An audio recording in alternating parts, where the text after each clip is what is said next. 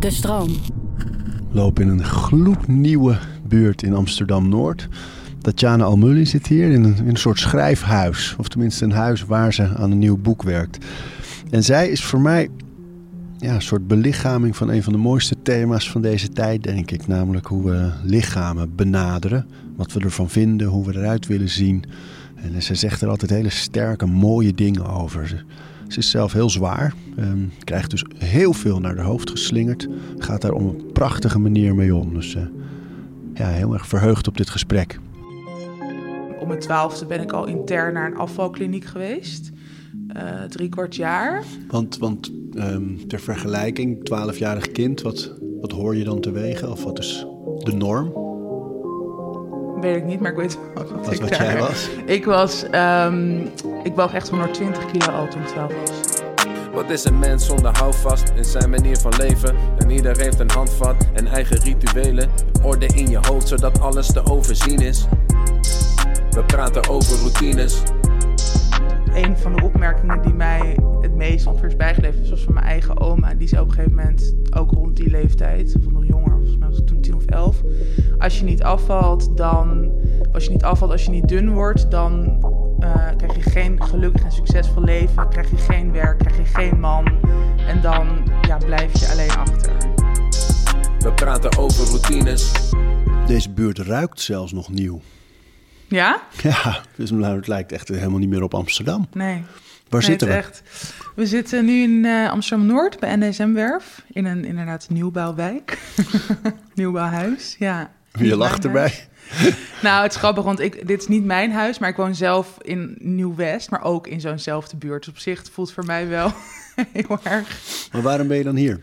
Ehm, ja, als een soort schrijfretret voor mezelf gefixt. Dus Komt om, een nieuw eh, boek. Ja, komt een nieuw boek. Ja, dus ik ben hier echt om even een beetje op mezelf te zijn en te schrijven. Lekker. Ja, ja. En waar gaat het over? Eh, het gaat over verschillende thema's, maar het hoofdthema is wel rouw en verlies van een ouder. Ik ben mijn moeder verloren toen ik 16 was. En ik merkte eigenlijk, ik ben nu 29 en ik merkte een paar jaar geleden heel erg onrust ja, rondom eigenlijk dat verlies. En dat ik heel erg voelde van, oh ja, ze heeft eigenlijk echt geen plek in mijn leven. En dat is vrij bizar, want het is wel mijn moeder. Neem me toch eens even mee naar, naar jouw jeugd. Want je voelt al, we zitten er nu al. Ja, meteen in. No small talk here. Straight in. Ja, Even, want het is niet de gebruikelijke. eh, Het, is niet, het wordt geen vrolijk boek, denk ik. Nee. Nee, nee, het wordt wel... ehm, Er is veel eh, gebeurd. Ja, er is veel gebeurd. Eh, ja, even kijken wat ik... Bij de geboorte Ja, beginnen. bij de geboorte. nee, nou, ik... ehm, eh, ja, ik ben geboren in Nederland. Met, mijn moeder is Nederlands, mijn vader is Joegoslavisch. En zij hebben elkaar ontmoet op een Amerikaans eiland. En zijn toen eigenlijk hals over kop... Volgens mij ze hadden elkaar ontmoet en nou, nog een jaar later was mijn moeder zwanger van mij. Dus dat, dat ging allemaal vrij snel. En mijn vader kwam toen in Nederland terecht, waar hij eigenlijk niet veel te zoeken had, behalve dan met haar zijn. en ehm, eh, ja, en dat kenmerkt ook wel echt mijn jeugd, dat mijn vader gewoon echt niet kon aarden hier. En dat, hij, dat zij hadden gewoon een hele soort van hevige liefde. Waren ook wel, denk ik, echt elkaars grote liefdes.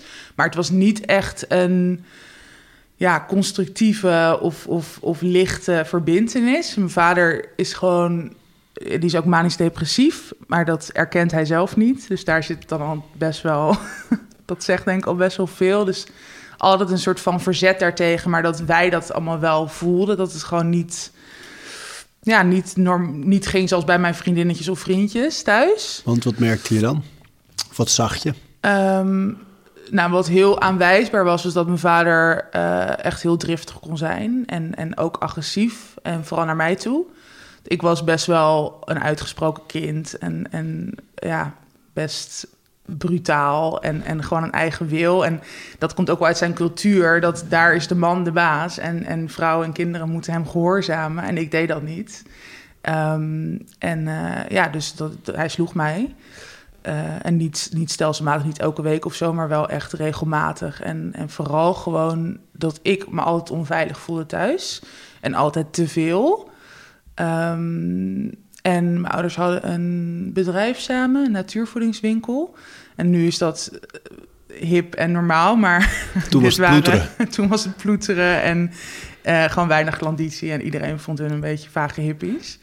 Ehm, dus, dat was, dus zij waren gewoon eigenlijk altijd druk. En, en vaak was mijn moeder dan daar en was mijn vader thuis. En dan ja, sloot ik mezelf gewoon op mijn kamer op... omdat ik het gewoon zo'n... Ja, altijd die dreiging voelde of zo.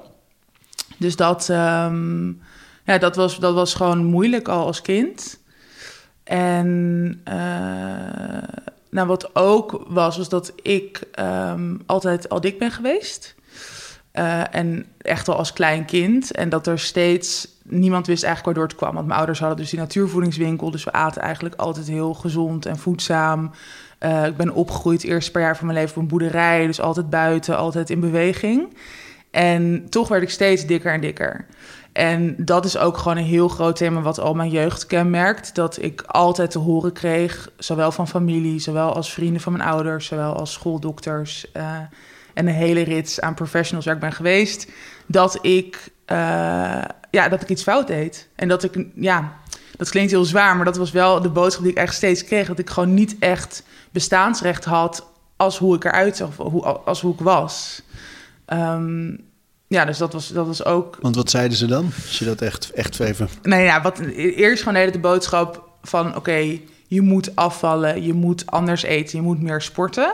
Maar dat is natuurlijk, weet je, mijn ouders die luisterden daar dan naar en dan, dan gingen ze dat doen. Maar ja, alsnog kwam ik aan. Dus wat ik, um, en vooral de eerste jaren van mijn jeugd, was het niet dat ze expliciet tegen mij zeiden. Uh, jij bent fout bezig of jij doet het niet goed. Maar ja, dat is wel impliciet wat je voelt als je dus niet dan daaraan kan voldoen. Als je niet afvalt, als je niet gewoon normaal tussen aanhalingstekens bent zoals ja, alle andere kinderen om me heen. En later was het wel echt zo dat ik um, om mijn twaalfde ben ik al intern naar een afvalkliniek geweest. Uh, drie kwart jaar. Want, want um, ter vergelijking, 12-jarig kind, wat, wat hoor je dan te wegen? Of wat is de norm? Weet ik niet, maar ik weet wel wat, wat, ik wat daar... jij was. Ik was, um, ik woog echt 120 kilo al toen ik 12 was. En ik was wel lang, maar dat, ja, alsnog is dat natuurlijk uh, ja, echt heel zwaar.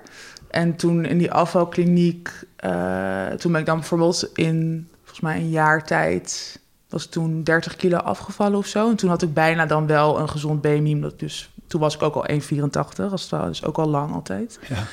Maar um, uh, daar kwam ik terecht. En, want wat ik had toen ook al eetbuien. Dus eerst was het heel lang zodat ik gewoon tussen aanhalingstekens normaal at, maar steeds dikker werd. En op een gegeven moment, ook omdat het thuis gewoon ja, nare situatie was, uh, kreeg ik eetbuien.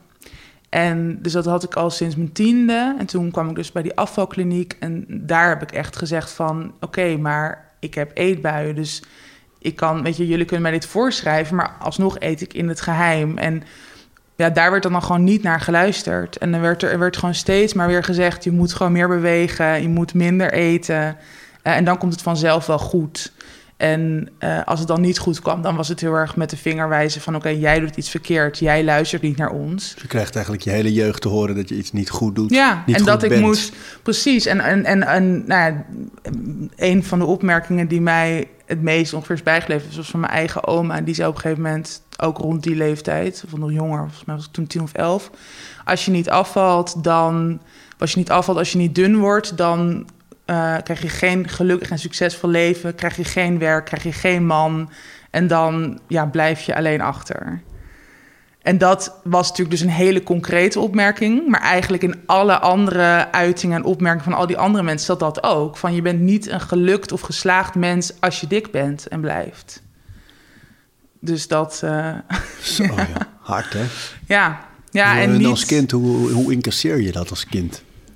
Nou ja, niet incasseren, maar heel erg internaliseren eigenlijk. Dus ik ging heel erg naar binnen toe. Alles, ja, alles kwam heel erg binnen, want daar ben ik nu ook steeds meer achter. Ik ben gewoon een heel gevoelig mens, maar en als kind zeker ook al. Maar omdat ik zoveel klappen, soms letterlijk, en dus die woorden kreeg... En ik wist niet wat ik ermee moest. En er was eigenlijk niemand in mijn omgeving die zei... hey, ik ben er voor je of ik luister naar je, ik zie jou en ik ga jou helpen. Ook niet mijn eigen ouders. Uh, omdat die ja, andere dingen aan hun hoofd hadden. En ik heb allemaal gewoon naar binnen gekeerd. maar ja, dat kan natuurlijk niet voor altijd. dat kan je gewoon niet voor altijd aan als mens. Uh, en, Wanneer weet je dat eigenlijk? Dat dat niet kan? Uh, nou, bij mij mijn eerste soort van ja, het was niet per se een explosie, maar wanneer wel voor mij dat ik gewoon eigenlijk tot niks meer in staat was in mijn leven. Omdat ik gewoon zoveel die klappen de hele tijd inderdaad kreeg. Um, was op mijn 21ste. En toen ben ik echt een jaar heel hevig depressief geweest. Dus dat was voor het eerst dat ik. Want al die jaren daarvoor was het steeds oké. incasseren en, en maar gewoon doorgaan. En, en ja, een soort van vechten of zo. En ik was ook altijd wel heel erg het gevoel, ik moet me juist bewijzen, omdat ik al een soort van achterstaan dat heel veel mensen oordelen, vooroordelen hebben over mij, moet ik gewoon maar knokken, knokken, knokken. En hoe deed je dat? Um, nou, door bijvoorbeeld op school was ik ook altijd wel. Uh, ik was niet soort van best van de klas, maar wel altijd gewoon zorgen dat ik in bepaalde vakken dan heel erg excelleerde. Dus ik zat op de vrije school en uh, ja, heel erg met, met, met zingen en optreden en theater. En uh, ook al met Nederlands en dan schrijven en zo. Dus dat er een paar docenten waren die mij fantastisch vonden. En dan overal soort van... Ja, dat ik dan van allerlei dingen mocht doen. Dus zelf met klasgenoten een opera, gingen we de Zauberfleuten of zo ja, nadoen, hoe zeg je dat? Ja, opvoeren. Een bewerking ervan. Bewerking ervan. En mochten naar muziekgebouw het ei. En weet je, gewoon allemaal dat soort dingen. Dat ik, en dat ik daar gewoon heel erg een soort van bewijsdrang voelde. Van, kijk, ik moet laten zien dat ik in bepaalde dingen dan heel goed ben. Uh, en dus geslaagd ben eigenlijk. En, uh, en ook wel heel erg sociaal. Dus he, altijd grappen maken. Altijd er voor iedereen zijn. Uh, ja, en, en maar gewoon leuk gevonden worden of zo. En die eetbuien, dat was altijd toen, vanaf je jeugd dan eigenlijk? Is dat altijd gebleven? Is al, ja. Want ja. Hoe, hoe gaat zoiets? Dat je, um, ja, hoe, hoe werkt dat? Hoe, hoe ziet dat eruit? Um, in de praktijk. Nou ja, het begon dus echt heel vroeg. Dus tien was ik denk ik toen ik voor het eerst eetbui had. En toen begon het echt met uh, geld jatten van mijn moeder... en naar het dichtstbijzijnde uh, winkelcentrum... en daar gewoon van alles kopen wat ik dan thuis niet mocht. Omdat we dat dus thuis alleen maar speldbrood en havermout en uh, sojamelk. en dan ging ik daar wit brood kopen en chips en dingen met suiker die we dan ook thuis niet hadden. Uh, en dan echt, ja, het begon echt heel erg dat ik gewoon stiekem in een soort van afgelegen veldje ging zitten eten. En, uh, ja, en hoe het gaat met dat eten is gewoon ja, echt naar binnen schuiven. Maar op een emotioneel moment. Dus... Ja, maar het is, wat heel gek is. En um, ik voelde me dus bijna nooit emotioneel. Echt al zo lang. Het is nu sinds een tijd gelukkig veranderd. Sluizen staan open ja. meteen ook. ja. ben echt, ja, nee, wel echt. Maar um, nee, ja, gewoon echt als ik mijn jeugd of mijn adolescentie, vooral tienertijd, als ik daaraan terugdenk, ik was gewoon een soort van vlak, afgevlakt. En soms dan bijvoorbeeld als mijn vader agressief was, of ook natuurlijk heus wel rondom mijn moeders ziekte en dood, dat toen heus wel gehuild. Het was niet dat ik nooit helde, maar het was dan heel kortdurig en altijd met heel veel schaamte eromheen. En het was niet zo dat ik dus per se ging eten als ik me heel slecht voelde. Het was meer echt een soort van, ik voelde al een leegte of ik voelde me... Het heeft bij mij vaak met onrust te maken. Dus niet één soort van diepe verdriet, maar meer een soort van, ja, overal tussenin gevoel of zo. Maar en helpt het dan even? Ja, het helpt, het dempt. Het is echt een soort van... Ik, ja, ik maak altijd een beweging die je natuurlijk niet in een podcast kan zien, maar het is... Um, ja, het is een soort van eten wat natuurlijk letterlijk naar binnen komt via je mond, via je, je huig. En dan naar beneden toe. Dus een soort van alsof het iets, dus gevoel, nog verder naar beneden duwt eigenlijk. En ja, dus dat, dat voelt als een soort dempen of wegduwen. Dat is dan het meest concrete wat, wat ik eraan kan verbinden. Maar, uh, en, maar dat is natuurlijk heel kortdurig. Want als je heel veel eet, ja, op een gegeven moment merk je heus al fysieke signalen. Dus gewoon misselijkheid, zo super vol gevoel dat je helemaal laveloos wordt. Um, ja, en dan en, en natuurlijk heel veel schaamte erbij. Want ik werd ook natuurlijk ook door de eetbuien steeds dikker en dikker. En dat was natuurlijk, ja, omdat ik alleen het hoorde van dit is iets slechts. Nou ja, hoe dikker je wordt, hoe slechter dat natuurlijk dan is. Maar je komt over, nu altijd, hè, tenminste ik ken je natuurlijk ook weer niet heel goed, maar mm. zo vanaf de zijlijn heb je wel een tijdje in het vizier. Mm. Heel sterk. En ook alsof je mondig, weet je, of je altijd wel je ja. vrouwtje staat. Ja. En, uh, um, dat ik kan me als kind voorstellen dat je dan ook echt wel wat kan hebben. Dat je, je denk ik niet over je heen lopen. Dus hoe vertaalde zich dat, dat negatieve gevoel dan? Ja, het is. Nou, ik denk ook wel als kind was ik ook wel echt een, was ik wel veel, was ik ook wel echt verlegen en Ja? ook al ja en ook altijd wel, zeg maar in, ja met mensen die ik goed kende niet. Daar was ik inderdaad ook altijd wel gewoon, nou wat je zegt, niet om een mondje gevallen, maar omdat dit al zo vroeg zo'n pijnpunt werd eigenlijk en dat we natuurlijk ook wel echt in een samenleving leven waar gewoon je overal dat beeld ziet terugkomen en hoort. En iedereen die dik is, wordt geridiculiseerd en, en belachelijk gemaakt. En weet je, dus dat was gewoon, daar hing zoveel schaamte omheen dat ik ook, en ik geloofde het ook. Ik geloof echt tot een paar jaar terug geloofde ik dat beeld van als ik maar eenmaal dun ben of afval, dan word ik inderdaad gelukkiger en succesvoller en nou ja, een hele rits aan dingen die positiever zijn. Ja, want mensen zullen je naam herkennen misschien ook van, van Obese. Heb je Mm. meegedaan, het programma op televisie. Een Ja. soort afvalrace. Ja, Dat zit helemaal in die lijn van het moet anders. ja. Dan maar drastisch. Nou, precies. En ik heb me daar zelf ook voor opgegeven. Dus ik, ik wilde dat ook echt geloven. Eh, nou ja, toen... Daar, ik ben wel een beetje van een koude kermis thuisgekomen. Ik ben toen, heel, ik ben toen voor het eerst in mijn leven echt nou, 60 kilo afgevallen in 10 maanden tijd. En eigenlijk, ja, ik voelde me fysiek nou ja, lichter. Ehm, maar verder voelde ik me helemaal niet beter. En had ik nog steeds ja, heel negatief zelfbeeld. En was het gewoon nooit goed genoeg. Moest alleen maar verder en extremer. Ehm, Daar zit geen einde aan, hè? nee, en, maar vooral omdat het dus... eh, ja, omdat het dan zo erg richt op die buitenkant eigenlijk alleen. En dat je dus alsnog niet alle facetten meeneemt die daar invloed op hebben. Want bij mij was het wel... De ik, ik heb gewoon een eetstoornis gehad jarenlang. Of eigenlijk al sinds mijn tiende dus. En daar was gewoon eigenlijk helemaal geen oog voor. Het was nog steeds die boodschap... als je maar structuur van het sporten krijgt en van gezond eten... dan komt het vanzelf allemaal goed.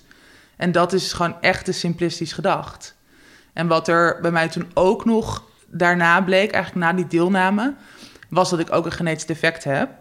Ehm, eh, ja, die, dat ervoor zorgt dat ik dus veel meer aanleg heb om dik te zijn. En dat was ook wel, want die eetbuien rond mijn tiende... die werden enerzijds dus heel erg gestuurd wel vanuit ja, iets emotioneels... of om dat te dempen. Maar ook omdat ik gewoon eigenlijk nooit verzadigd was. Dus ik kon eigenlijk de hele dag door eten. Voelde nooit dat signaal vanuit mijn lichaam van nu is het genoeg. Behalve als ik dus zo'n eetbui had, maar gewoon, nou ja, hoeveel calorieën zullen dat zijn? Ik denk echt 1500 of zo. Ja, dan, als je ook al normaal hebt gegeten die dag, dan zit je op een gegeven moment wel vol. Al helemaal als je zo jong bent natuurlijk. Maar ja, dat, en dat defect, dat was voor mij ook wel... ehm, ja, ergens een geruststelling, omdat ik altijd al wel voelde van ja, er is meer aan de hand. En eigenlijk niemand kijkt daarnaar of onderzoekt dat. Ook niet al die hulpverleners en zorg, waar ik ben geweest. En dat werd dus nu eindelijk eh, ja, geconstateerd. Eigenlijk wordt het gewoon in een hoekje geschoven, hè? Van eh, dik, overgewicht. Dan is dit het antwoord. Ja, En verder zit er niks tussen. nou precies. En daar nu is echt sinds een paar jaar pas begint daar in Nederland iets meer oog voor te komen dat er ja, dat het eigenlijk in bijna elk geval sowieso complexer is dan alleen maar een optelsom van eh, je moet meer verbranden dan, dan je inneemt, zeg maar. Ehm, maar voor factoren als, nou bijvoorbeeld zoiets als gene, gene, hoe zeg je dat? Nou, voor genetische factoren, maar ook eh, dingen als hormonen of zo. Daar is gewoon ja, nog zo weinig oog Ja. voor. En dat wordt ook heel vaak gezien als een soort van smoesje van ja, maar als je gewoon. En ook bij mij nu nog steeds. Dat, ik ben natuurlijk op een gegeven moment dus wel zoveel afgevallen. En dat mensen dan nog steeds vragen: ja, maar hoe kan dat dan? Als je weet je, want daarna ben ik weer bijna alles aangekomen. Van ja, maar je bent toch die keer afgevallen. Dus ja, je kan het genetisch defect wel hebben, maar hoe zit dat dan precies? Nou, Eh, en kijk, wat, wat- wat me heel erg opvalt aan je verhaal daarin, is dat het niet de voldoening geeft die mensen ervan verwachten. ja, Dus je kan wel dichter in de buurt van die norm komen, ja. maar dat doet helemaal niet wat, wat- waarop je hoopt eigenlijk. Hè? Nee, en dat is dus ook voor nog heel veel mensen soort van onbegrijpelijk. Van, hè, maar je was toen, je was toen toch gelukkiger, of je, je voelde je toch beter, of je, je zat toch beter in je vel. En, ehm, Was dat ook zo? Nou, ja, ook hierin is het gewoon complex. Want kijk, ik ben toen pas tijdens dat traject voor het eerst echt intensief gaan sporten. Dus daarvoor... Ja, ik en intensief is, meer, is twee keer per dag, toch, in Ja. dat programma? Ja, twee keer per dag twee uur. Dus dat is gewoon eigenlijk een soort ja, Topsport. eh, Ja. live. Eh, ja, dus dat is natuurlijk al heel extreem. Wie, ja, wie gaat dat de rest van zijn leven volhouden als dat niet je baan is, zeg maar. Ehm, eh, en en wat, wat er dus ook dat jaar gebeurde, en dat heb ik echt te danken aan het programma en aan dat ik gewoon hele fijne personal trainers had, dat ik eh, echt van sporten ben gaan houden. En dat dat sindsdien gewoon heel erg in mijn leven eh, nou ja, ingebakken zit. Waar- waarom hou je er zo van? Nou, omdat. Want fysiek, tijdens het programma was natuurlijk heel veel verandering. En natuurlijk, dat geeft ook. Dat geeft vooral in de eerste instantie geeft het een soort van high. En, en is dat gewoon, geeft dat ook gewoon een kick. Maar vooral merkte ik dat ik me mentaal veel sterker en veel meer in balans voelde door zoveel te bewegen. En ook daarin successen te zien van wow, twee weken geleden kon ik nog veel minder gewicht eh, liften. Of, of ja, was mijn conditie veel slechter. En Ehm, en dat is dan ook heel erg meetbaar. Maar het was vooral echt dat ik me ja, mentaal veel beter voelde. En dat, eh, dus dat zorgde natuurlijk ook voor dat ik beter in mijn vel zat. En dat ik me gewoon positiever voelde over mijn leven. Maar dan ben je dus dan op dat moment helemaal niet meer bezig met kilo's. En omvang gaat veel Nee, alleen dus over... in dat jaar wel. En dat was dus het moeilijke daaraan. Dat, het, dat is natuurlijk ook dat programma. En nogmaals, ik heb dat zelf, ik wilde dat zelf op dat moment. Maar daar heb ik wel echt een beetje een nare nasmaak van. Want het was, toen was het wel heel erg gericht op, het is inderdaad een soort afvalrace. En niet dat je de competitie met anderen per se aangaat, maar wel ook soort van met jezelf. Van je moet een bepaald doel behalen, wat gewoon, nou daar is nu ook al veel meer onderzoek over dat het eigenlijk natuurlijk veel te extreem en ook helemaal niet gezond is eigenlijk om zoveel gewicht in zo'n korte periode te verliezen. In ieder geval niet duurzaam. Ehm, maar goed, dat, dat wist ik toen niet. En dat was, eh, ja, dus het was wel heel erg gefixeerd op dat gewicht. Een wedstrijd echt, hè? Ja, Ja. echt een wedstrijd en, en, en dus heel erg weer over die buitenkant. Maar ja, dat inzicht, dat is wel echt universeel. Ik denk dat dat ook is waar iedereen op aan kan haken. Dat je, hoe je eruit ziet, of hoe zwaar je bent... Hmm. is allemaal meer een gevolg van hoe je leeft en hoe je traint... dan, Ja. dan dat het een doel zou moeten zijn. Ja. Dat is eigenlijk voor veel meer mensen... of je nou wel of niet overgewicht hebt. Maar dat focussen op sixpack, bikini-lichaam... eh, bepaald gewicht, Ja. bepaalde kleding aankunnen... Zo, dat, is, dat is helemaal geen doel. Nee, nou ja, dat wordt dus een echt, dat is echt een doel gemaakt. Ja, ook natuurlijk heel erg vanuit die maatschappelijke ehm, ja, instelling die gewoon heel erg gericht is op een bepaalde fysieke norm. Van zo moeten we er allemaal uitzien. Ehm, maar ja, ik ben er echt achter gekomen dat het, want inderdaad, ik was echt ja, dunner dan ooit, eh, strakker dan ooit, gespierder dan ooit. Maar ja, ik voelde me echt, vooral die tijd daarna, echt ongelukkiger dan ooit eigenlijk. Ik was, ja, ik was alleen maar bezig met het moet beter, het moet meer, ik moet nog dunner worden. Ik kon helemaal niet genieten van, dan tussen aanhalingstekens, dat succes. En iedereen was me aan het applaudisseren en van, oh wat fantastisch dat het is gelukt. En ik wilde gewoon alleen maar binnen blijven in bed, omdat ik gewoon alleen maar als ik in de spiegel keek nog steeds zag wat er niet goed was. Het is gewoon echt helemaal een soort van, Hoe kom je daar vanaf? Want dat Ehm, geldt natuurlijk eigenlijk voor heel veel mensen. Ja, ja. eh, nou ja, voor mij heel erg therapie. Dus ik ben op een gegeven moment... ehm, ik heb sowieso wel echt veel verschillende therapieën al gehad in mijn leven. Maar het begon toen ik me echt zo slecht voelde... ben ik begonnen met cognitief gedragstherapie. En daar kijk je dus heel erg naar... oké, wat voor overtuigingen, gedachten, gevoelens heb je... die je dus eigenlijk saboteren. Ehm, en daar proberen dan andere gedachten tegenover te stellen eigenlijk. En dat was, was niet dat dat nou zoveel impact had, heeft gemaakt. Maar voor mij was het op dat moment heel fijn om te zien... om daar wel het inzicht te krijgen van... oké, ik dacht altijd dat dit dus het summum van geluk zou zijn voor mij. En dat is het niet. Dus ik moet wel echt met, met ja, dat zelfbeeld en lichaamsbeeld aan de gang gaan. Eh, en tegelijkertijd ben ik toen in een traject terechtgekomen bij eh, het Erasmus MC in Rotterdam, bij Lisbeth van Rossum, endocrinoloog.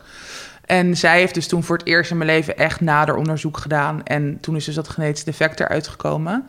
En dat heeft ook echt wel een soort van rust gegeven. Dat ik Er is wist- iets. Ja, er is iets. Want dat was heel erg tijdens obese. Ook op een gegeven moment viel ik zelf zo in dat traject niet meer af. En kwam ik zelfs ook aan. Toen ook nog zoveel sporten. Zo, nou, weinig altijd eigenlijk. Eh, en, en iedereen was gewoon van, ja, wat is dit? Hoe kan dit eigenlijk? En ik, toen kreeg ik weer het gevoel, het ligt aan mezelf. Ik doe iets niet goed. En eindelijk kreeg ik toen dus bij Lisbeth van Rossum van, ja, het ligt niet allemaal in jouw hand. Weet je, het is niet ultiem maakbaar voor, voor heel veel mensen natuurlijk niet. Maar bij mij nog eens extra, doordat, ja, defect wat me eigenlijk tegen zit. En kijk, ik heb, ik heb het gevoel als ik gewoon zo ook naar je socials kijk en de, de dingen die je schrijft, ehm, dat je nu ook omarmd hebt hoe je eruit ziet. Is dat zo?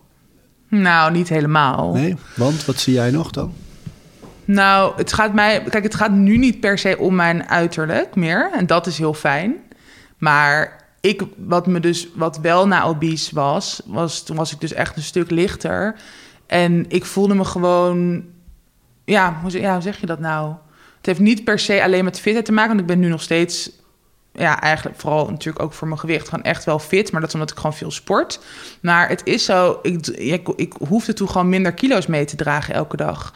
En die kilo's hebben wel effect op bijvoorbeeld je gewrichten... of dat je sneller blessures krijgt. Eh, en dat vind ik wel vervelend. Eh, en ik ben... En dat is niet hoe je eruit ziet. Is Nee. niet als jij nu in de spiegel kijkt dat je denkt, oh, Nou, soms ook nog wel. Maar dat, ik heb wel echt vooral geaccepteerd dat dat, denk ik, bij bijna iedereen is. En dat dat dus ook niet echt gaat over hoe dik of dun of gespierd of niet gespierd je bent. Eh, en dat, ja, ik heb gewoon een veel neutralere blik eigenlijk. Dus het is ook niet dat ik in de spiegel kijk en heel vaak denk: wow, ik zie er echt fantastisch uit. Of wat ben ik toch knap of zoiets. Maar ook niet meer de zelfhaat die ik altijd heb gehad. En ik zie nu veel meer van: ja, dit is dit is gewoon een lichaam, mijn lichaam. En het is super sterk en het doet heel veel voor me. Maar en, die neutrale blik, hoe, hoe krijg je dat? Hoe? ehm, nou, daar is niet... Kijk, dat, dat vind ik zelf altijd heel erg moeilijk met zoals nu bewegingen... zoals van body positivity of lichaamsneutraliteit. Dat het heel erg is van, oké, als je dit en dit en dit plan volgt... dan kom je hieruit. Het is eigenlijk net zoals met dat... Ja, als je een minder... e- schemaatje. Precies, zo werkt het niet. Ik denk, maar wat wel ehm, helpt, is als je dus echt kijkt naar je lichaam meer in termen van functionaliteit in plaats van naar esthetiek. En dat kan je natuurlijk vrij. Je, weet je, iedereen kan wel iets opnoemen waarvoor je je lichaam dankbaar bent of ehm, waarin je lichaam jou helpt. Bij jou? Bij mij, eh, nou, dat ik elke dag kan sporten en eh, ja, gewoon heel sterk ben en goede conditie heb. En dat ik een nacht lang kan dansen en dat ik eh, flexibel ben in yoga. Dat is voor mij echt, ja, daar word ik gewoon heel blij van als Oh, ik dat allemaal kan doen. Daar moeten we het ook even over hebben. Want je had van de week iets gepost over, over yoga. Ja. Een mooie houding. Ehm, maar vertel eens, die post.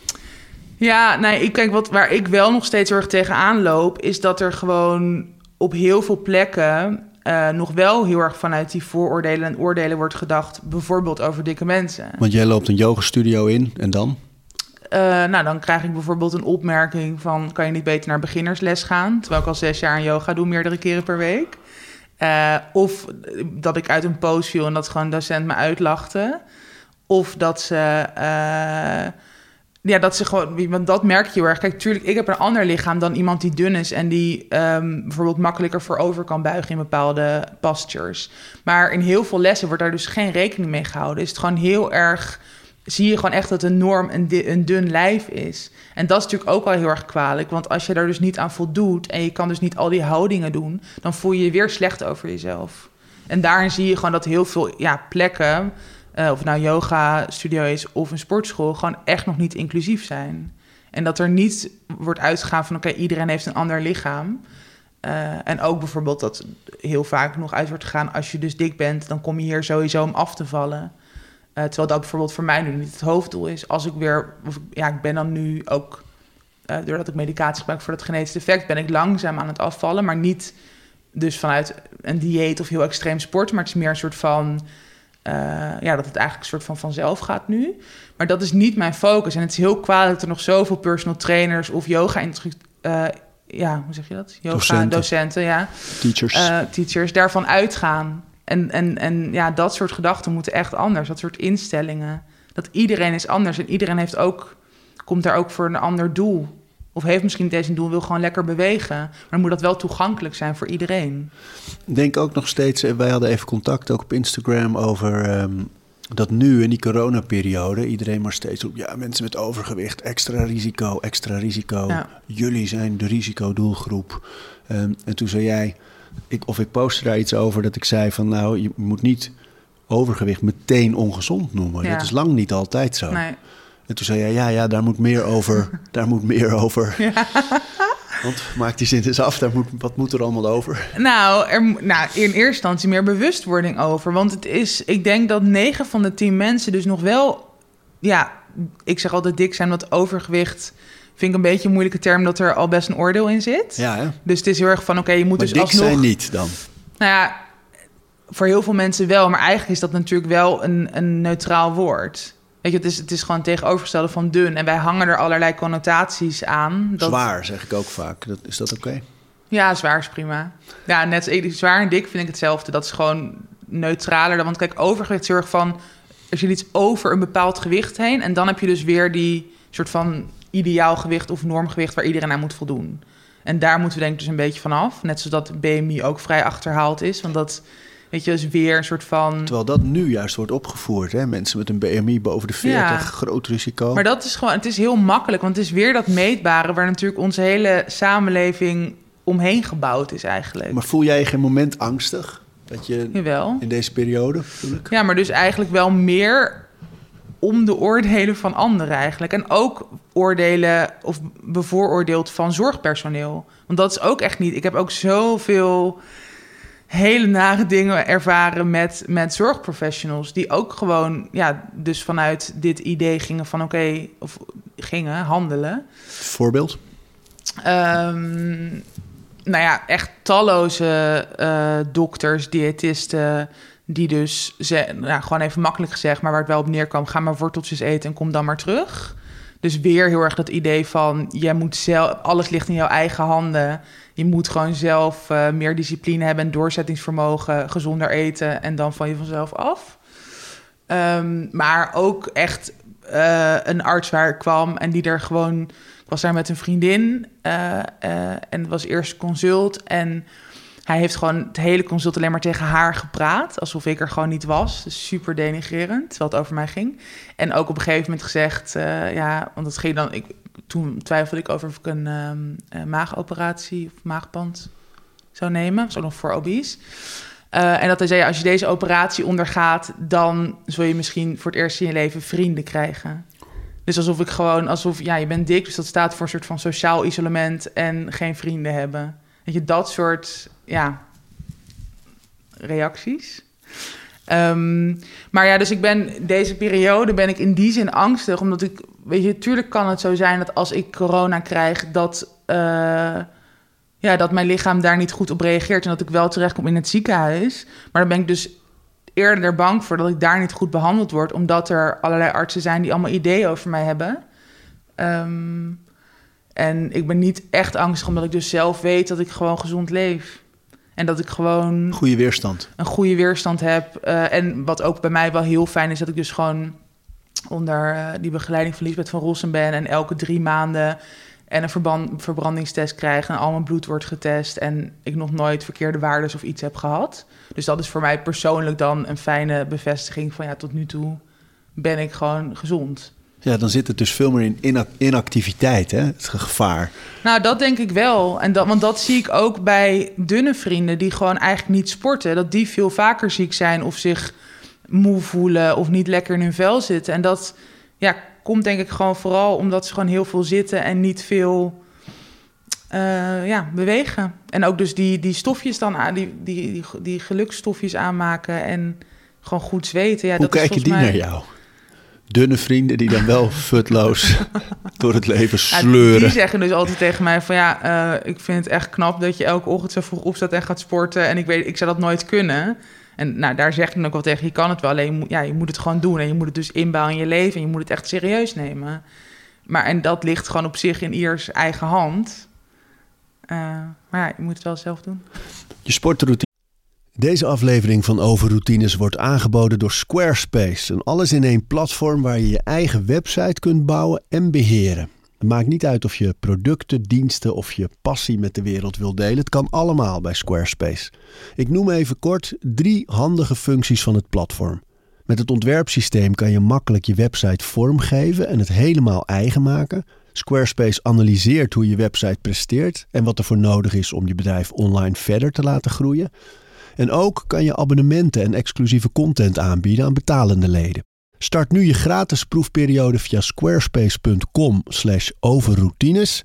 En ben je klaar om je website echt te lanceren? Gebruik dan de code overroutines. Dan krijg je 10% korting op je eerste aankoop van een website of domein. Ines, uh, heb je verteld, maar we zitten hier in een schrijfhuis. Ja. Je schrijft heel veel. Ja. Uh, niet alleen boeken, maar ook voor bladen. Daarover trouwens eerst nog even van... Je had het net over die hele bladenwereld... waar dan een bepaald beeld al die jaren... maar jij werkt in die wereld eigenlijk. Kom je daar wel eens een gek conflict tegen?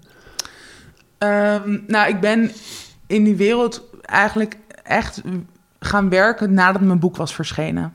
Dus ik heb wel daarvoor gewoon wel eens een artikel of een column geschreven. En toen merkte ik inderdaad vaak dat als ik over inclusiviteit wilde spreken of schrijven of over vetshaming, dat dan veel uh, ja, opdrachtgevers daar best wel ambivalent op reageerden. Want ze zeiden van ja, als wij dit nu publiceren, dan kunnen mensen ons erop pakken dat wij eigenlijk ook nog heel vaak een soort van eenzijdig beeld laten zien. Of alleen maar dunne modellen op de cover en weet je wel ja, zo. Een soort paard van Troje was ja. je daar, journalistiek.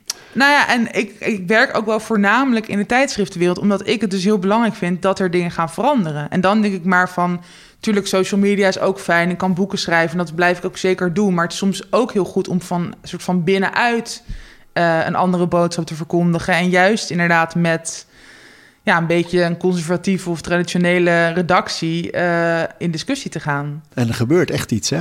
Ja, er verandert echt wel iets, ja. Ja, en nou, dat, ik zie dat ook heel erg in dat ik in principe uh, ja, overal nu over mag schrijven. Ja, en zelf op cover sta. Ja. Deze maand volgens mij nog, dat we dit opnemen in ieder geval. Ja, ja. Linda Meijden. Ja, ja dat is, dat, ik vond het ook wel echt heel bijzonder. Dat het gewoon... Uh, Kijk, in principe werk ik liever achter de schermen en is gewoon schrijven echt, ja, dat, daar voel ik me gewoon het meest comfortabele bij. Maar het is ook zo belangrijk dat die representatie gewoon echt veel diverser wordt. En nou ja, daar wil ik dan zeker ook aan meewerken, ja. om dat gewoon uh, ja, te laten zien van oké, okay, zo kan het ook. Er dus gebeurt ook, iets. Er gebeurt zeker iets, ja. Even naar je schrijfroutine. De dag begint. Je hebt eerst gesport. Ja, nee, bij mij... Um, uh, en misschien dat ik hier ook makkelijk over kan vertellen... omdat het echt ook pas sinds, denk nou, twee jaar nu echt zo concreet is. Want daarvoor was het altijd wel.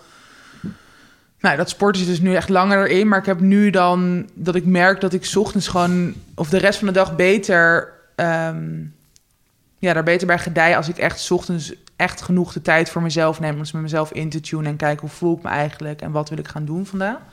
Uh, en nou, het begint met bewegen inderdaad. Daarna ga ik, uh, nou, nu is het bijna lente, of het is net lente, maar um, in de winter, ik ben ook echt best wel vatbaar voor een beetje winterdipjes. Dus ik heb nu zo'n daglichtlamp.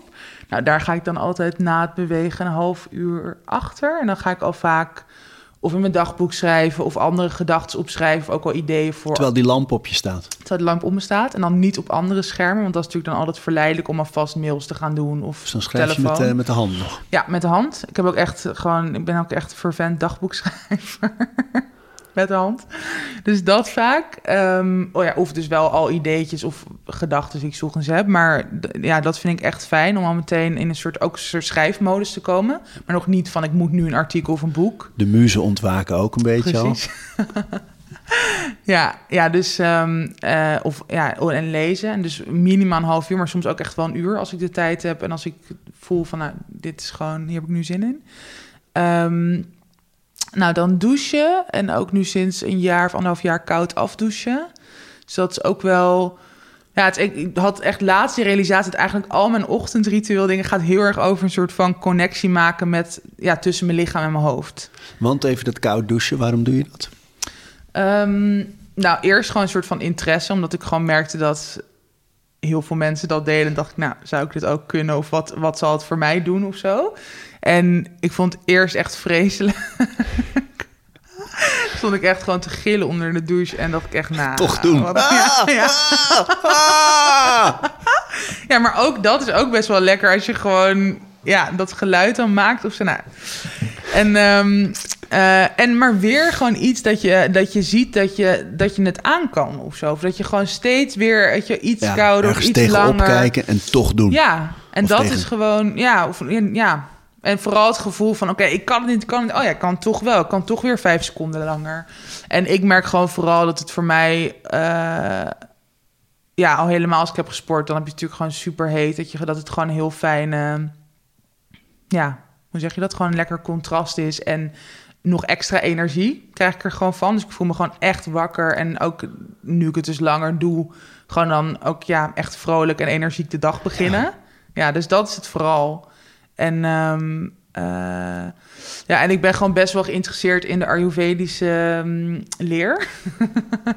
Omdat ik gewoon dus, en dat komt ook echt wel voort uit mijn hele geschiedenis, maar dat ik gewoon heel lang niet in verbinding stond met mijn lichaam en echt een soort van, ja, meer een soort pratend hoofd was altijd of zo. Ayurvedisch, even in hele Ja. grote lijnen voor mensen die het niet weten, is eigenlijk voortdurend op zoek naar de bron van dingen. Ja. Hè? Dat je niet Ja, en- zozeer een symptoombestrijding, Ja. maar echt waar komt iets vandaan en hoe gaan we daarmee om? Ja, precies. En dus heel erg die, ehm, eh, die verbinding tussen hoofd, lichaam en dan nog verder hart, geest, ziel. Ja, precies. Dat het allemaal met elkaar in verbinding staat en allemaal effect ook op elkaar heeft. En, en voor mij, ja, dit zijn dus eigenlijk ook allemaal rituelen die daarin terugkomen. Dus zowel het schrijven als het bewegen 's ochtends, als eh, nou, ook dat koud afdouchen. Ik doe ook dan van dat droog borstelen, eigenlijk al voor het douchen. Dus dat is ook... ehm, ja, Wat is dat? ja, dat is met een borstel. Gewoon ja, een soort ruwe borstel. Dan ga je gewoon je hele lichaam eigenlijk eh, borstelen. En dan wordt je huid dus vaak rood en, en voelt het gewoon een beetje alsof je soort van in brand staat als je het echt hard doet. En dat moet ook. Maar dat is dus weer om echt je lichaam te voelen eigenlijk. En nou, dan is douchen, koud afdouchen, voel je dat weer extra. Dus het is gewoon de hele tijd een soort van gevoel van, oh ja, ik ben er. Of ja, ik leef eigenlijk. Het is dat is ook een beetje, voel, want je begon in het gesprek eh, dat je lange tijd juist niet zoveel gevoeld hebt. Ja. En dat je wat afgevlakt. Is het ook een soort zoektocht naar, eh, naar Meer ervaren en voelen? Ja, zeker. Ja. ja, en dat is dus ook met... Nou, enerzijds dan niet in verbinding... en dat is alleen het lichaam. Maar ja, gevoel zit natuurlijk ook in je lichaam. Daar ben ik nu ook heel erg veel... ook voor mijn boek over aan het leren en lezen... dat ook bijvoorbeeld trauma heel erg in je lichaam... in je cellen letterlijk kan gaan zitten. Ehm, en dit helpt mij dus heel erg om daar een soort van... ja, om me bewust te zijn over gevoelens... of over eh, wel ergens spanning voelen in je lijf... en oké, wat ga je er dan mee doen? Of wat zit daarachter? Eh, en ja, dat ochtendritueel helpt daar echt bij. Want dan voel je iets, bijvoorbeeld spanning in je rug of wat dan ook. Ja. En, en dan? Ehm, nou, dan, ja, ik, ik dan vaak, dan heb ik natuurlijk al vaak gesport of zo, maar als ik het dan nog bijvoorbeeld pas later voel tijdens dat douche of tijdens dat droogborstelen, dan ga ik vaak nog wel extra yoga doen die dag. Maar het kan ook dus zijn dat ik me eigenlijk, of dat er dan later uitkomt dat ik me eigenlijk gewoon helemaal niet zo goed voel, maar dat ik daar gewoon heel erg overheen ben gegaan. Dat ik bijvoorbeeld druk ben, omdat ik een deadline heb gehaald de dag van tevoren. Dat ik gewoon maar een soort van, weet je wel, eh, ja, gewoon door en niet ergens bij stilstaan. Dat komt later, want dan vergeet ik dat weer. En dan door die spanning en door er dan een soort van bewust van te zijn. En dan ga ik ook bewuster ademhalen. En dan komt er vaak, nou, bijvoorbeeld verdriet los. En dan moet ik gewoon even heel erg huilen. Of ik ga daarover schrijven. Eh, en dan ja, voel ik ook vaak minder spanning. Dus dat is voor mij al heel erg een, Ja, een mooi. bevestiging eigenlijk... dat het zo erg met elkaar ja, in contact staat. Dat lichaam en dat gevoel of juist gedachten. Je hebt allerlei rituelen in de ochtend. Maar wanneer zit er een maaltijd? Nou, oh, maaltijd. Ehm, nou, daarna. Ja, wel. Nou ja, ehm, ik probeer dat dus ook. Ik, ik, heb, ik had net al even over therapie, maar ik heb ehm, eh, afgelopen anderhalf jaar hele intensieve therapie gehad voor mijn eetstoornis. Want nou, die had ik dus echt wel degelijk en eigenlijk nooit echt bewust mee bezig geweest. En afgelopen anderhalf jaar wel. En daar heb ik heel fijn hele grote stappen in gezet. Nu ook bijvoorbeeld een jaar geen eetbuien gehad. En veel neutraler ook over eten. En, en ja, heel fijn. En ik ben daarin ook heel erg bezig gegaan met intuïtief eten. Dus eh, ik, heb, ik heb echt talloze diëten geprobeerd en manieren van, ja, ook nou, bijvoorbeeld intermittent fasting ook, maar dat werd voor mij ook veel te obsessief. Dat ik gewoon, nou ja, dat gewoon mijn hele dag eigenlijk ging over wat heb ik wel gegeten, wat heb ik niet gegeten, wanneer, weet je wel zo. En dat doe ik nu niet meer. Dus ik probeer daarin ook heel erg naar mijn lichaam te luisteren van, oké, heb ik nu eh, honger en waar heb ik dan behoefte aan. En eh, vaak is het wel gewoon, vooral als ik dus, ja, omdat ik bijna elke ochtend beweeg, dat ik dan gewoon echt mijn maag voel knorren en eh, dan ga ik gewoon eten. Maar dat is ook steeds iets anders. Dus soms, dat, soms is dat gewoon echt alleen wat fruit. En dan eet ik wel pas weer daarna rond lunchtijd. En eet je wel drie maaltijden op een dag of soms ook twee? Nee, wel altijd drie. Maar dus heel erg... Ja, hoe groot die maaltijden zijn of wat het, wat het precies is... dat verschilt gewoon heel erg. Dus soms kan het echt alleen als ontbijt een paar aardbeien zijn en wat noten. En dan... Maar wel drie momenten. En die zijn ook wel bijna elke dag gewoon ook rond dezelfde tijd. Dus daarin merk ik ook dat mijn lichaam dat gewoon die signalen nu eindelijk wel heel goed doorgeeft. En dat ik daar ook naar kan luisteren. Maar weet je, en dan, want je zegt het, het is dus genetisch dat je wel eh, eigenlijk bijna onverzadigbaar eh, bent. Hè? En dan heb je het over noten en aardbeien. Dan denk ik, waar zit dan in jouw dag toch nog een moment dat je eh, type voeding tot je neemt wat, wat zwaarder maakt of houdt? Nou, wel, ik, dat weet ik dus ook door die behandeling bij Lisbeth van Rossum. Dat mijn metabolisme is heel laag. En dat komt ook door dat genetisch defect. Dus dat genetisch defect heeft effect op hongergevoel, verzadiginggevoel, maar ook op stofwisseling. Dus je kan die hele speldwinkel leeg, leeg eten, Ja. maakt niet zoveel uit. Nee. En ik kan, dat is, dat is natuurlijk wel ook het frustrerende. Ik kan sporten wat ik wil. Want dat zie natuurlijk, dat is nog mijn enige echte frustratiepunt. Dat ik gewoon denk, oké, ik eet nu al zo lang. Of ik, ik verbrand echt wel meer dan ik inneem. Alleen, ja, inderdaad, ik val gewoon heel langzaam af. En dat is wel, nou, dat is gewoon wel vervelend natuurlijk. En eh, nou, wat ik al net zei, ik ben met medicatie begonnen. En het gaat dus nu wel, het metabolisme wordt ook wel iets hoger weer. Dus ik heb wel goede moed dat dat ja, op een gegeven moment misschien nog meer wordt. Dat ik dan ja, want, dat is bij jou, je hebt nog wel steeds het gevoel dat, dat je minder zwaar wil zijn. Nou ja, vooral gewoon... ehm, want ik, ik, nogmaals, ik link dus niet per se ongezond zijn aan dik zijn. Maar het gaat voor mij heel erg over... eh, ja, niet te veel gewicht op mijn gewrichten... en, en ook rondom mijn organen hebben. Want je weet... Kijk, ik, ik ben heel blij dat ik nu gezond ben... Alleen, ik weet gewoon niet wat het op de lange termijn gaat doen. Nee, maar je hebt ook mensen zoals eh Mayra bijvoorbeeld, waar je ook Mayra Louise, eh, Mhm. waar je veel contact mee hebt, die echt heel erg willen laten zien, juist van nee, wees maar groot en het is oké. En Ja, maar dat heb ik ook. Alleen Ja? ik, ik denk dat die dingen heel goed naast elkaar kunnen bestaan. En helaas zie je dat of hoor je dat nog niet veel. Want het zijn vaak ook met nou, beweging als body positivity net zo erg als fit girl of boy. dat gaat heel erg over een soort van eenzijdige gedachte. Zo van, oké, dit is de waarheid. Of, en, en ik denk gewoon van, ja, dit is ook weer complexer. Volgens mij kan je prima helemaal... Of, ja, ik ben echt oké met mezelf. En ik voel me gewoon sommige dagen heel goed, sommige dagen iets minder, maar ik ben niet meer in die zelfhaat. Ik wil dus ook niet afvallen vanuit de gedachte, ik ben niet goed zoals ik ben. Alleen, ik weet wel dat toen ik lichter was, voelde ik me gewoon wel iets fitter, iets energieker, wat bewegelijker. En dat zou ik gewoon fijn vinden om, om dat weer te voelen. veel meer over gezondheid en over uiterlijk gaat het. Ja, maar dus ook niet gezondheid in de zin van... oké, als, ik, als ik dik blijf, ben ik dus per definitie Nee. ongezond. Dus daar is, het gaat meer nog over fitheid, denk ik. En over vooral natuurlijk... en dat, ja, dat zul jij en denk ik heel veel andere mensen ook herkennen... die veel sporten. Als je eenmaal sport, dan wil je daarin ook gewoon... je wel optimaal voelen. Ja. En dat voel ik gewoon niet altijd. Nee, ik het weet, gaat ook over die functionaliteit van het lichaam. nou, precies. En ik weet bijvoorbeeld, ik, ik vond tijdens obese ben ik gaan hardlopen. En dat vond ik echt heerlijk. Alleen, ik ga nu niet hardlopen, nu ik weer veel zwaarder ben. Want ik weet dat ik gewoon meteen last ga krijgen van mijn knie of van mijn enkels. En dat vind ik wel vervelend. Daarin belemmert mijn, gemi- mijn gewicht me dan wel. Ja. En ik kan heel veel andere sporten doen en daar ben ik ook heel blij mee. Maar ik zou het ook heel lekker vinden als ik wel gewoon 10 kilometer weer kan rennen. En dat gevoel, weet je wel, van die runners high, dat mis ik gewoon soms echt. Dus daarin zit het voor mij veel meer. En ook door het genetisch defect weet ik ook van... ja, misschien, ik zal nooit dun zijn waarschijnlijk. Eh, en dat maakt me dus ook echt niet uit. En misschien blijft, blijft, ja, blijft dit wel mijn gewicht. Nou ja, dan zou ik daar ook echt prima vrede mee kunnen hebben. Maar nou ja, nogmaals, ik denk dat het prima naast elkaar kan bestaan. ja. En wanneer ga je schrijven op die dag? Ehm, nou ja, daarna. Dus het is vaak eh staan zeven uur op. Dan vaak anderhalf uur met sporten. En met dan nog eh, die daglichtlamp. En dan ontbijten. En dan meestal begin ik gewoon rond half tien, tien uur ehm, met schrijven. En dat is ook wel elke dag anders. Want wat, Achter de laptop dan? ja, ja, dat schrijf je niet met de hand, nee. je werk. Nee, zou wel kunnen, maar nee, dat doe ik niet. Het is wel zo dat ik bijvoorbeeld sommige dagen... Want daarin probeer ik ook heel erg... Kijk, natuurlijk als ik een deadline heb, moet ik gewoon knallen.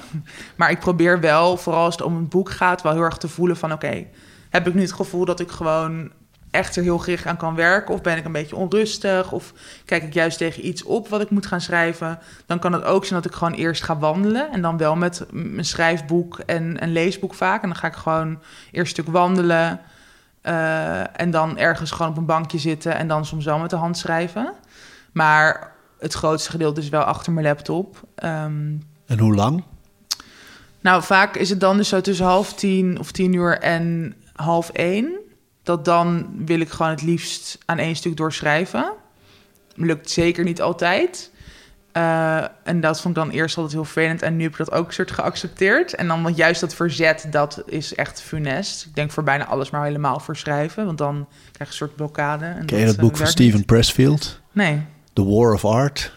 Oh, die gaat, helemaal, dat gaat helemaal hierover. Over weerstand ervaren. Hè, dat je, en dat, eh, eigenlijk is het kern van het boek gewoon zitten, je werk doen. Ja. Elke dag weer. Ja. En eh, hij heeft een heel mooi voorbeeld van twee mensen met een idee. De een is iemand die een leuk idee heeft voor een boek en die vertelt het aan iedereen. En die gaat in een vakantie daaraan werken Mhm. en eh, dan weer een tijdje niet. En na een half jaar is het nog steeds een leuk idee. Mhm. En die andere is een schrijver met een leuk idee. En die gaat de volgende dag beginnen en de dag daarna weer. En, daarna Ja. en na een half jaar ligt dat boek er. Maar dat is dus inderdaad weer dat je gewoon die gewoonte moet hebben. Dat je dat gewoon, dat je elke dag gaat zitten. Ja. En soms komt er niet, want dat heb ik ook, dat, soms komt er niet heel veel. Maar ja, dan weet je ook van morgen ga ik weer zitten. Ja. En dat is dan, op een gegeven moment komt het dan wel. ja, dat is mooi hè? Ja. Ja, en ook wat ik, want schrijven, dat hebben ook heel veel mensen van, oké, schrijven is alleen schrijven. Maar schrijven is voor mij ook de stukken lezen en daar weer over nadenken en een beetje mijmeren en dus soms wandelen en dan weer nieuwe inzichten krijgen. Dus het is ook niet alleen maar achter je laptop zitten en de hele dag door tikken. Het is wel echt veel meer, maar het is wel ja, weer de tijd ervoor maken en, en, en eh, ja, je committeren daaraan. Dat is, dat is in alles zo belangrijk. Veel mensen zijn ook bang om, om die stap te zetten natuurlijk, omdat ze denken, ja, je moet toch ook ergens geld mee verdienen. Maar Mhm. dat kan dus als je op die manier werkt, want het klinkt als een heerlijk ingedeelde dag. Hè? Ja. Als op, je- op je eigen tijd en ook heel erg op gevoel. Ja, ja en wat, waar ik gewoon ook geluk mee heb, is dat het, want dat werkt gewoon echt voor mij het beste, is heel veel verschillende vormen van werken. En wat erin terugkomt in alles is verhalen vertellen. Maar het is dus enerzijds boeken schrijven, maar ook artikelen. Ik ben ook fotograaf, dus dat is eh, ja, in beeld een verhaal vertellen eigenlijk, wat ik ook eh, heel graag doe. Uh, maar ook op, op, op congres of evenementen spreken. Dus weet je, dat, daar heb ik wel altijd echt een combinatie. Dat heb ik gevonden en dat werkt gewoon heel goed. En nou ja, dat is ook gewoon qua ervan kunnen leven heel fijne combinatie. Wat wel moeilijk is als je alleen boeken schrijft. Voor de meeste mensen. Die uh, ongeveer drie uur dat je dan geschreven hebt, uh, is, is dat het voor de dag of ga je in het middagblok ook nog? Nee, middagblok ook. Maar het is dus zelden zo dat ik en s ochtends en s middags dan aan hetzelfde werk. Dus het is vaak, ik, het liefst begin ik 's ochtends echt met, nou in ieder geval nu met dit boek, het is gewoon ja, ook best wel zware materie. En ik merk dat dat kan ik gewoon niet de hele dag, want dan word ik echt wel uh, ja, vrij somber. Dus, uh, en ik ben ochtends gewoon het meest helder. Dus ook al helemaal na dat sporten heb ik gewoon goede energie.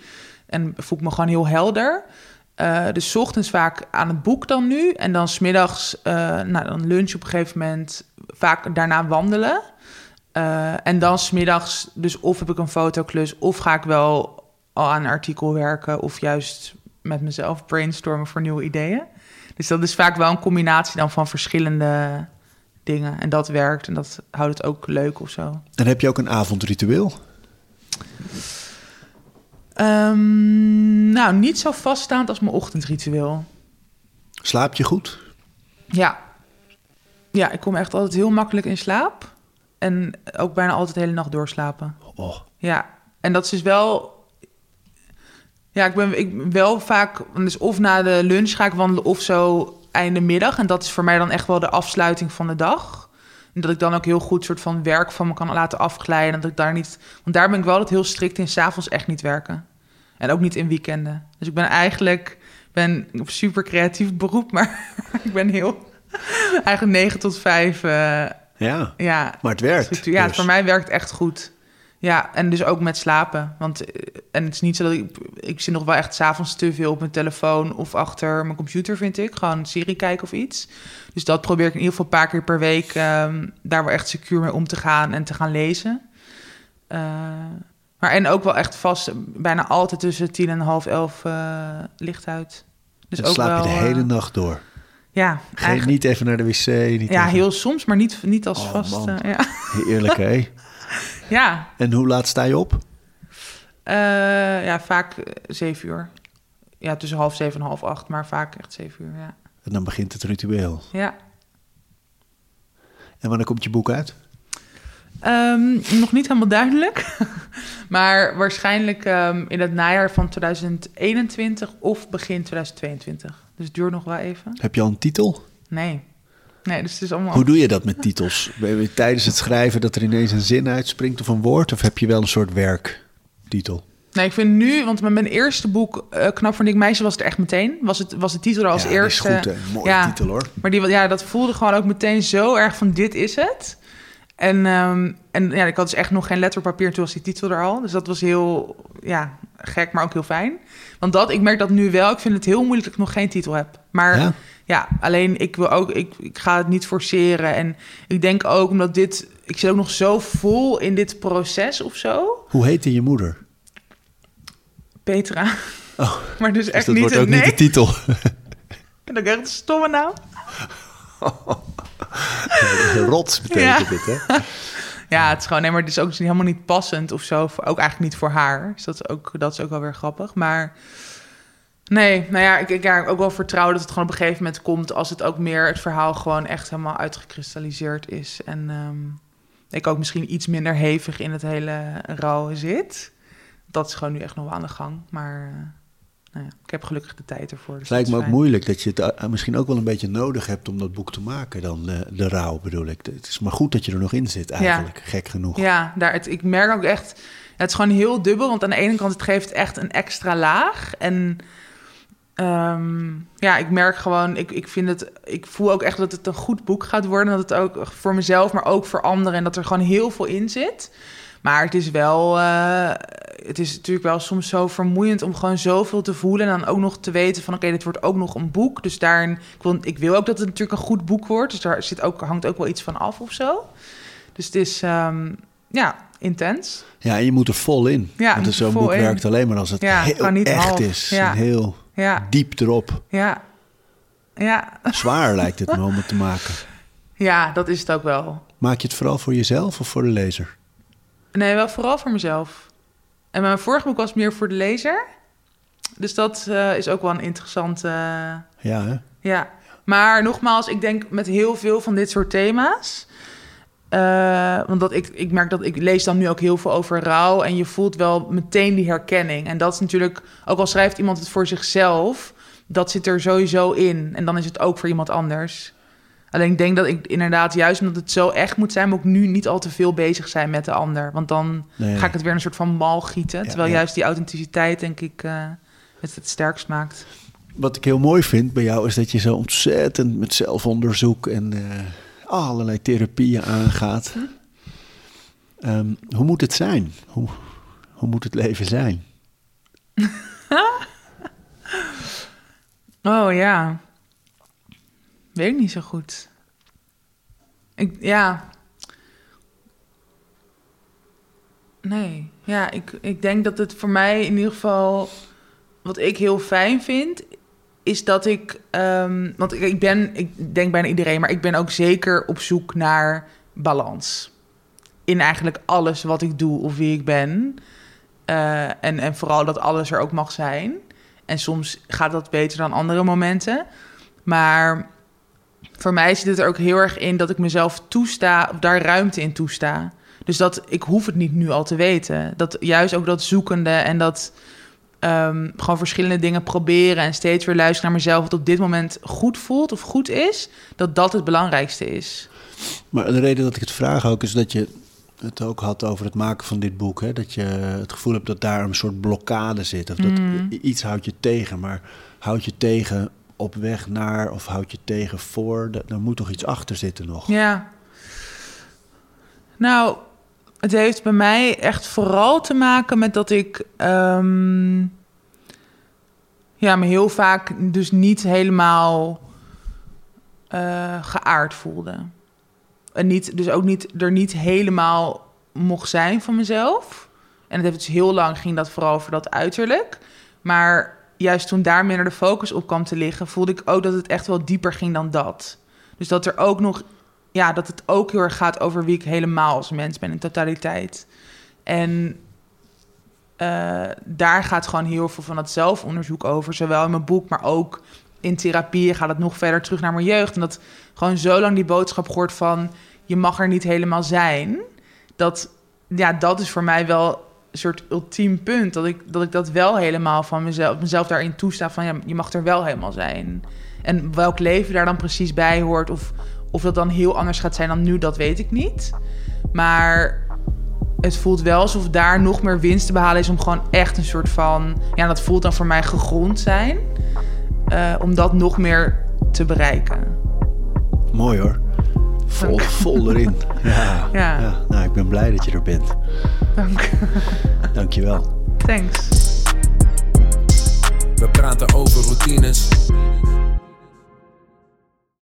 Dankjewel voor het luisteren. En voordat je weer doorgaat naar andere dingen, wil ik je nog even wijzen op Over Inspiratie. Dat is het mailtje dat ik elke donderdag rondstuur met drie tips. Dingen waar ik zelf veel aan gehad heb. Kunnen producten zijn, artikelen die ik gevonden heb online, onderzoeken, eh, Instagram-accounts, podcasts, boeken, van alles eigenlijk. En ik denk dat je daar zelf ook veel aan kunt hebben. Dus vind je het leuk om dat mailtje elke week te ontvangen? Dan kun je je opgeven op ariboomsma.nl onderaan de pagina. Dan krijg je voortaan elke donderdag in je mailbox over inspiratie.